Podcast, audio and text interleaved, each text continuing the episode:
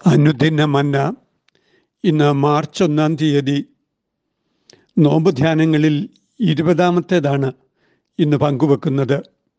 യശയ പ്രവാചകന്റെ പുസ്തകം അൻപത്തിയെട്ടാം അധ്യായം മൂന്ന് മുതൽ പതിനൊന്ന് വരെ ഗലാത്തി ലേഖനം ആറാം അധ്യായം ഏഴ് മുതൽ പത്ത് വരെ തുടർന്ന് മത്തായിയുടെ സുവിശേഷം അഞ്ചാം അധ്യായം മുപ്പത്തിയെട്ട് മുതൽ നാൽപ്പത്തിയെട്ട് വരെ ആണ് ഇന്നത്തേക്കുള്ള വിശുദ്ധ വചനങ്ങൾ. ഏതാനും ചില വാക്യങ്ങൾ സുവിശേഷ ഭാഗത്ത് നിന്ന് വായിക്കുന്നു. കണ്ണിന് പകരം കണ്ണും പല്ലിനു പകരം പല്ലുമെന്ന് അരളി ചെയ്തത് നിങ്ങൾ കേട്ടിട്ടുണ്ടല്ലോ. ഞാനോ നിങ്ങളോട് പറയുന്നത് ദുഷ്ടനോട് എതിർക്കരുത്. നിന്നെ വലത്തെ ചകിട്ട് തടിക്കുന്നവന് മറ്റേതും തിരിച്ചു കാണിക്ക. നിന്നോട് വ്യവഹരിച്ച് നിന്റെ വസ്ത്രമെടുപ്പാൻ ഇച്ഛിക്കുന്നവന് നിന്റെ പുതപ്പും വിട്ടുകൊടുക്കാം. കൂട്ടുകാരനെ സ്നേഹിക്കായെന്നും ശത്രുവിനെ പകയ്ക്കായെന്നും അരളി ചെയ്തത് നിങ്ങൾ കേട്ടിട്ടുണ്ടല്ലോ. ഞാനോ നിങ്ങളോട് പറയുന്നത് നിങ്ങളുടെ ശത്രുക്കളെ സ്നേഹിപ്പീൻ നിങ്ങളെ ഉപദ്രവിക്കുന്നവർക്ക് വേണ്ടി പ്രാർത്ഥിപ്പീൻ. സ്വർഗസ്ഥനായ പിതാവിന് നിങ്ങൾ പുത്രന്മാരായി തീരേണ്ടതിന് തന്നെ. അവൻ ദുഷ്ടന്മാരുടെ മേലും നല്ലവരുടെ മേലും തന്റെ സൂര്യനെ ഉദിപ്പിക്കുകയും നീതിമാന്മാരുടെ മേലും നീതി കെട്ടവരുടെ മേലും മഴ പെയ്യ്ക്കുകയും ചെയ്യുന്നുവല്ലോ. ആകയാൽ നിങ്ങളുടെ സ്വർഗീയ പിതാവ് സൽഗുണപൂർണനായിരിക്കുന്നത് പോലെ നിങ്ങളും സദ്ഗുണപൂർണർ ആകുവീൻ. പങ്കിടുന്നതിലെ നോമ്പനുഭവം എന്നാണ് ഇന്നത്തെ ധ്യാനത്തിന് ചിന്താവിഷയം. പങ്കിടൽ എന്നത് വേദപുസ്തക ആധ്യാത്മികതയിലെ പ്രധാന ശക്തീകരണമാണ് എന്ന് നാം അറിയുന്നു. ദൈവം മനുഷ്യവർഗത്തിന്റെ വിമോചനത്തിനായി തന്നെ തന്നെ ലോകത്തിന് പങ്കുവച്ചു എന്നതാണ് ക്രിസ്തു ചരിത്രം. യേശു കർത്താവ് തന്നെ കാണിച്ചു കൊടുത്ത രാത്രിയിൽ തന്റെ ശരീരരക്തങ്ങൾ മനുഷ്യവർഗത്തിനു വേണ്ടി പങ്കുവച്ചു.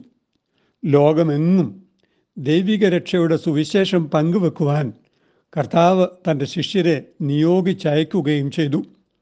ഉള്ളവനില്ലാത്തവന് നൽകുന്നതിനെക്കുറിച്ചും സ്വാഭാവികതയിൽ പങ്കുവച്ചവർക്ക് ന്യായവിധിയുടെ നാളിൽ അംഗീകാരവും അങ്ങനെ ചെയ്യാത്തവർക്ക് ശിക്ഷാവിധിയും കൽപ്പിക്കുന്നതും വിശുദ്ധ മതായുടെ സുവിശേഷം ഇരുപത്തിയഞ്ചാം അധ്യായത്തിലെ അന്ത്യ ന്യായവിധി പ്രസ്താവത്തിൽ നാം വായിക്കുന്നുണ്ട്.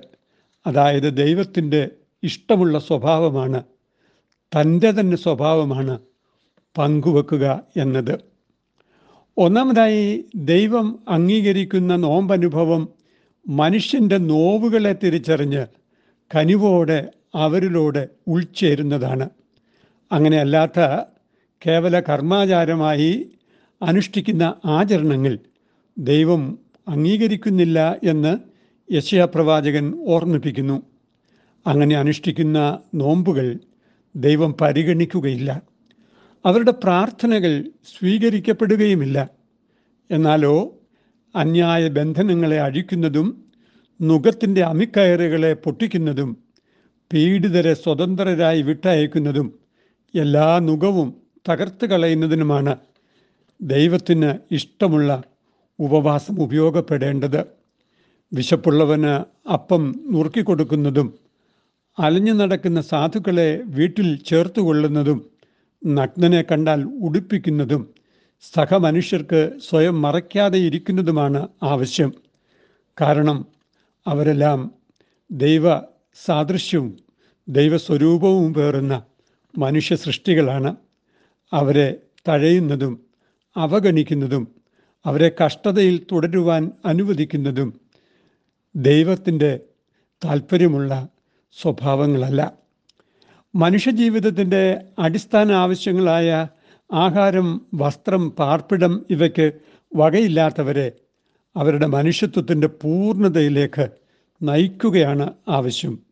ഇപ്രകാരമൊക്കെ ചെയ്യുമ്പോൾ സ്വന്തം ജീവിതത്തിലെ അന്ധകാരം മാറുകയും അസ്ഥികൾക്ക് ബലമനുഭവപ്പെടുകയും ചെയ്യും.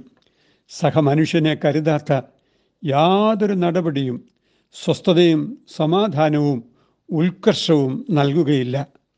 പങ്കിടൽ പഠിക്കാത്ത സമൂഹം രോഗഗ്രസ്തവും ആത്മനാശം സംഭവിക്കുന്നതുമായ സമൂഹമാണ് എന്ന് നാം തിരിച്ചറിയേണ്ടത് ഈ നോമ്പുകാലങ്ങളുടെ ആവശ്യമാണ്.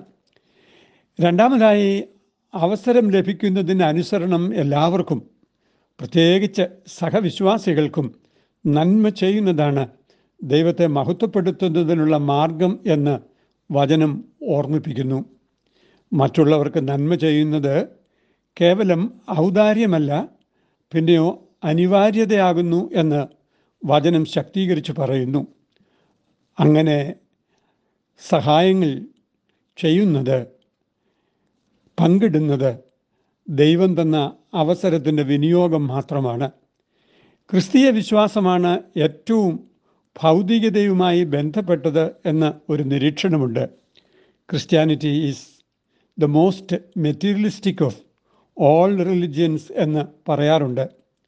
ആത്മീയത കേവലം പരലോക സംബന്ധിയായതല്ല. ജഡത്തിൽ വിതയ്ക്കുന്നത് സംബന്ധിച്ച് വേദപുസ്തകം പങ്കുവെക്കുന്ന കാഴ്ചപ്പാട് ഗലാത്തി ലേഖനത്തിന്റെ ഇന്നത്തെ പാഠഭാഗം പങ്കുവെക്കുന്നത് ശ്രദ്ധേയമാണ്. സ്വാർത്ഥത തന്നെയാണ് ജഡം. സ്വാർത്ഥതയില്ലാത്ത പരസ്നേഹമാണ് ആധ്യാത്മികതയുടെ അടിസ്ഥാനങ്ങളിലൊന്ന്. അനാഥരെയും വിധവമാരെയും അവരുടെ ആവശ്യങ്ങളിൽ ചെന്നു കാണുന്നതും ലോകത്താലുള്ള കളങ്കം പറ്റാതെ ഇരിക്കുന്നതുമാണ് യഥാർത്ഥ ദൈവഭക്തി. അങ്ങനെയുള്ള ശുശ്രൂഷകൾ ചെയ്താൽ വലിയ കൊയ്ത്തനുഭവം ഉണ്ടായി വരും. സഹമനുഷ്യരുടെ ജീവിതങ്ങളെ പുഷ്ടിപ്പെടുത്തുന്നതിലൂടെ സമൂഹ ജീവിതം പുഷ്ടിപ്പെടുകയും ദൈവം വിഭാവന ചെയ്ത നന്മയുടെ ക്രമത്തെ അത്രമാത്രം ത്വരിതപ്പെടുത്തുകയും ചെയ്യും. അത് മറ്റുള്ളവർക്ക് നന്മ എന്ന് മാത്രമല്ല സ്വന്തം ജീവിതത്തിന്റെ ഉത്കർഷത്തിനും അത് ആവശ്യമാണ് എന്ന് വചനം നമ്മെ പഠിപ്പിക്കുന്നു. മൂന്നാമതായി സ്വർഗസ്ഥനായ പിതാവിനും മക്കളായി തീരുന്ന അത്ഭുത രൂപാന്തരമാണ് വിശ്വാസ ജീവിതം അതിന് സഹായകരമായ ധാർമ്മിക ജീവിത നടപടികളുടെ പരിശീലനങ്ങളാണ് നോമ്പുകാലത്തുണ്ടായി വരേണ്ടത്. പകരത്തിന് പകരം മാത്രം ചെയ്യുന്ന പ്രതികരണങ്ങളെക്കുറിച്ചാണ് ഉന്നത ധാർമ്മിക നിയമങ്ങൾ പഠിപ്പിച്ചിരുന്നത്. കണ്ണിന് പകരം കണ്ണ് പല്ലിന് പകരം പല്ല് എന്നതൊക്കെ ഏഴിരട്ടി പകരം ചെയ്യുന്ന പ്രതികാര നിയമങ്ങളുടെ കാലത്ത് നിലവിൽ വന്ന ശ്രേഷ്ഠമായ നിയമങ്ങളാണ്.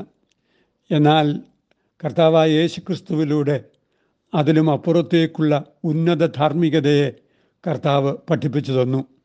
പകരത്തിനു പകരം ചെയ്യാതിരിക്കുന്ന ഉന്നത ധാർമ്മികതയെക്കുറിച്ചാണ് യേശു തമ്പുരാൻ പറഞ്ഞു തരുന്നത്.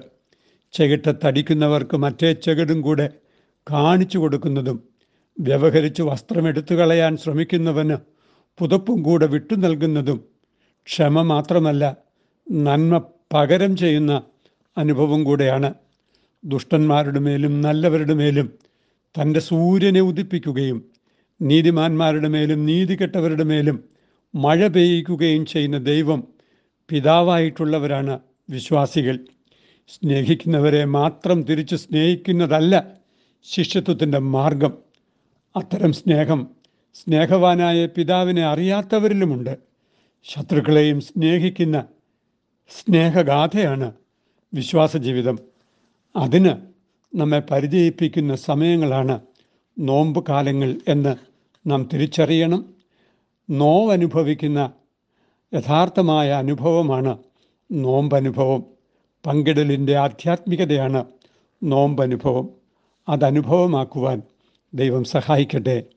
നമുക്ക് ധ്യാനിക്കാം. ഒന്നാമതായി പങ്കിടൽ പഠിക്കാത്ത സമൂഹം രോഗഗ്രസ്തവും ആത്മനാശം ഭവിക്കുന്ന ജനസമൂഹവുമാണ് എന്ന് നാം അറിയുന്നുണ്ടോ? ആ അർത്ഥത്തിൽ നമ്മുടെ ഉപവാസവും നോമ്പും പങ്കിടാൻ പഠിപ്പിക്കുന്ന ആത്മീക പരിശീലനമായി തീരുന്നുണ്ടോ? രണ്ട് പങ്കിടൽ ഒരു ഔദാര്യമല്ല ആവശ്യകതയാണ് എന്ന് പറയുന്നതിന്റെ കാരണം എന്താണ്? അന്ത്യന്യായവിധിയിലെ വിധി തീർപ്പ് അടിസ്ഥാനപരമായും സ്വാഭാവികമായി പങ്കിടുന്നതാണ് എന്ന് നാം മനസ്സിലാക്കുന്നില്ലേ?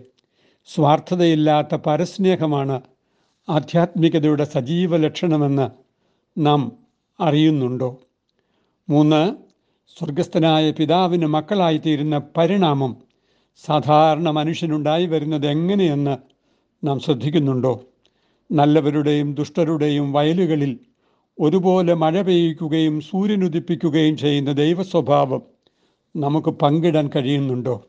ശത്രുവിനെ സ്നേഹിക്കുന്ന ദൈവഭാവം ഈ നോമ്പുകാലത്ത് നമ്മിൽ രൂപപ്പെടുത്തിയെടുക്കുവാൻ നമുക്കും സാധിക്കേണ്ടതല്ലേ? സ്നേഹമാം നിന്നെ കണ്ടവൻ പിന്നെ സ്നേഹിക്കാതെ ജീവിക്കുമോ?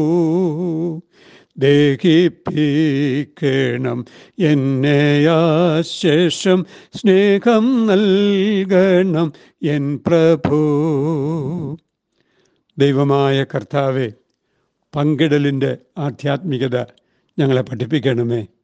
അത് കേവലം ഔദാര്യമല്ല എന്നും ഞങ്ങളുടെ മേലുള്ള ദൈവത്തിന്റെ കൽപ്പനയാണ് എന്നും തിരിച്ചറിയുവാൻ ഞങ്ങൾക്ക് നീ സഹായിക്കണമേ അപ്രകാരം മാത്രമാണ് ഞങ്ങൾ സ്വർഗസ്ഥ പിതാവിന്റെ മക്കളായിത്തീരുന്നത് എന്നുള്ള തിരിച്ചറിവിൽ ഞങ്ങളെ ധന്യരാക്കണമേ.